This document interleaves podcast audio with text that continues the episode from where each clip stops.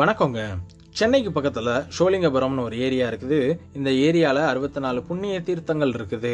இருபத்தஞ்சுக்கும் மேற்பட்ட வழிபாட்டு ஸ்தலங்கள் இருக்குது. ஒரு காலத்தில் இந்த ஏரியாவை எப்படி கூப்பிடுறாங்கன்னா சாதி இந்துக்களின் நகரம்னே கூப்பிடுறாங்க.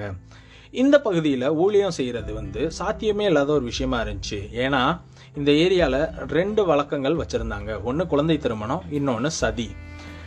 திருமணம் ஆன பின்னாடி குழந்தையோட வீட்டுக்காரன் இறக்குற பட்சத்தில் இந்த குழந்தைகளுக்கு இழைக்கப்படுற அநீதி மிக கொடூரமானதாக இருந்துச்சு. ஏன்னா சின்ன குழந்தைகளோட வண்ண ஆடைகளை களைஞ்சு வெள்ளை ஆடையை உறுத்தி மொட்டை அடித்து பூவை எடுத்து போட்டுட்டு பொட்டையும் அழிச்சு வீட்டில் ஒரு மூலையில் உட்கார வச்சுருவாங்க.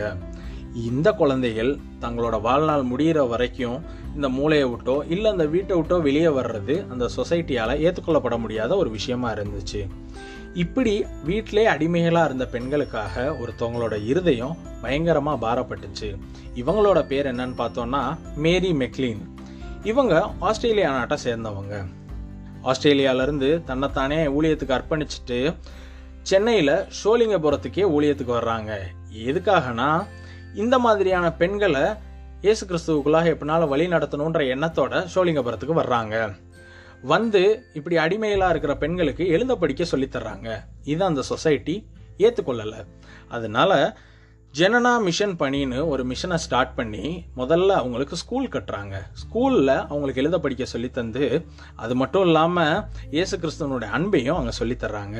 இதனால் பல பெண்கள் இயேசு கிறிஸ்துவை தன்னோட சொந்த ரட்சகராக ஏற்றுக்கிறாங்க இந்த மாதிரியான பெண்களுக்கு ஒரு அம்மாவாகவும் ஆஸ்திரேலியன் பிரஸ்பிட்டேரியன் சர்ச்சில் ஃபர்ஸ்ட் மிஷினரியாகவும் இந்தியா வந்தது. இந்த மேரி மெக்லீன் தான்.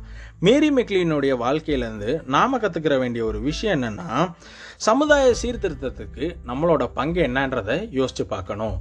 இந்த நாள் இனிய நாளாய் அமைய உங்களுக்கு என்னுடைய வாழ்த்துக்கள்.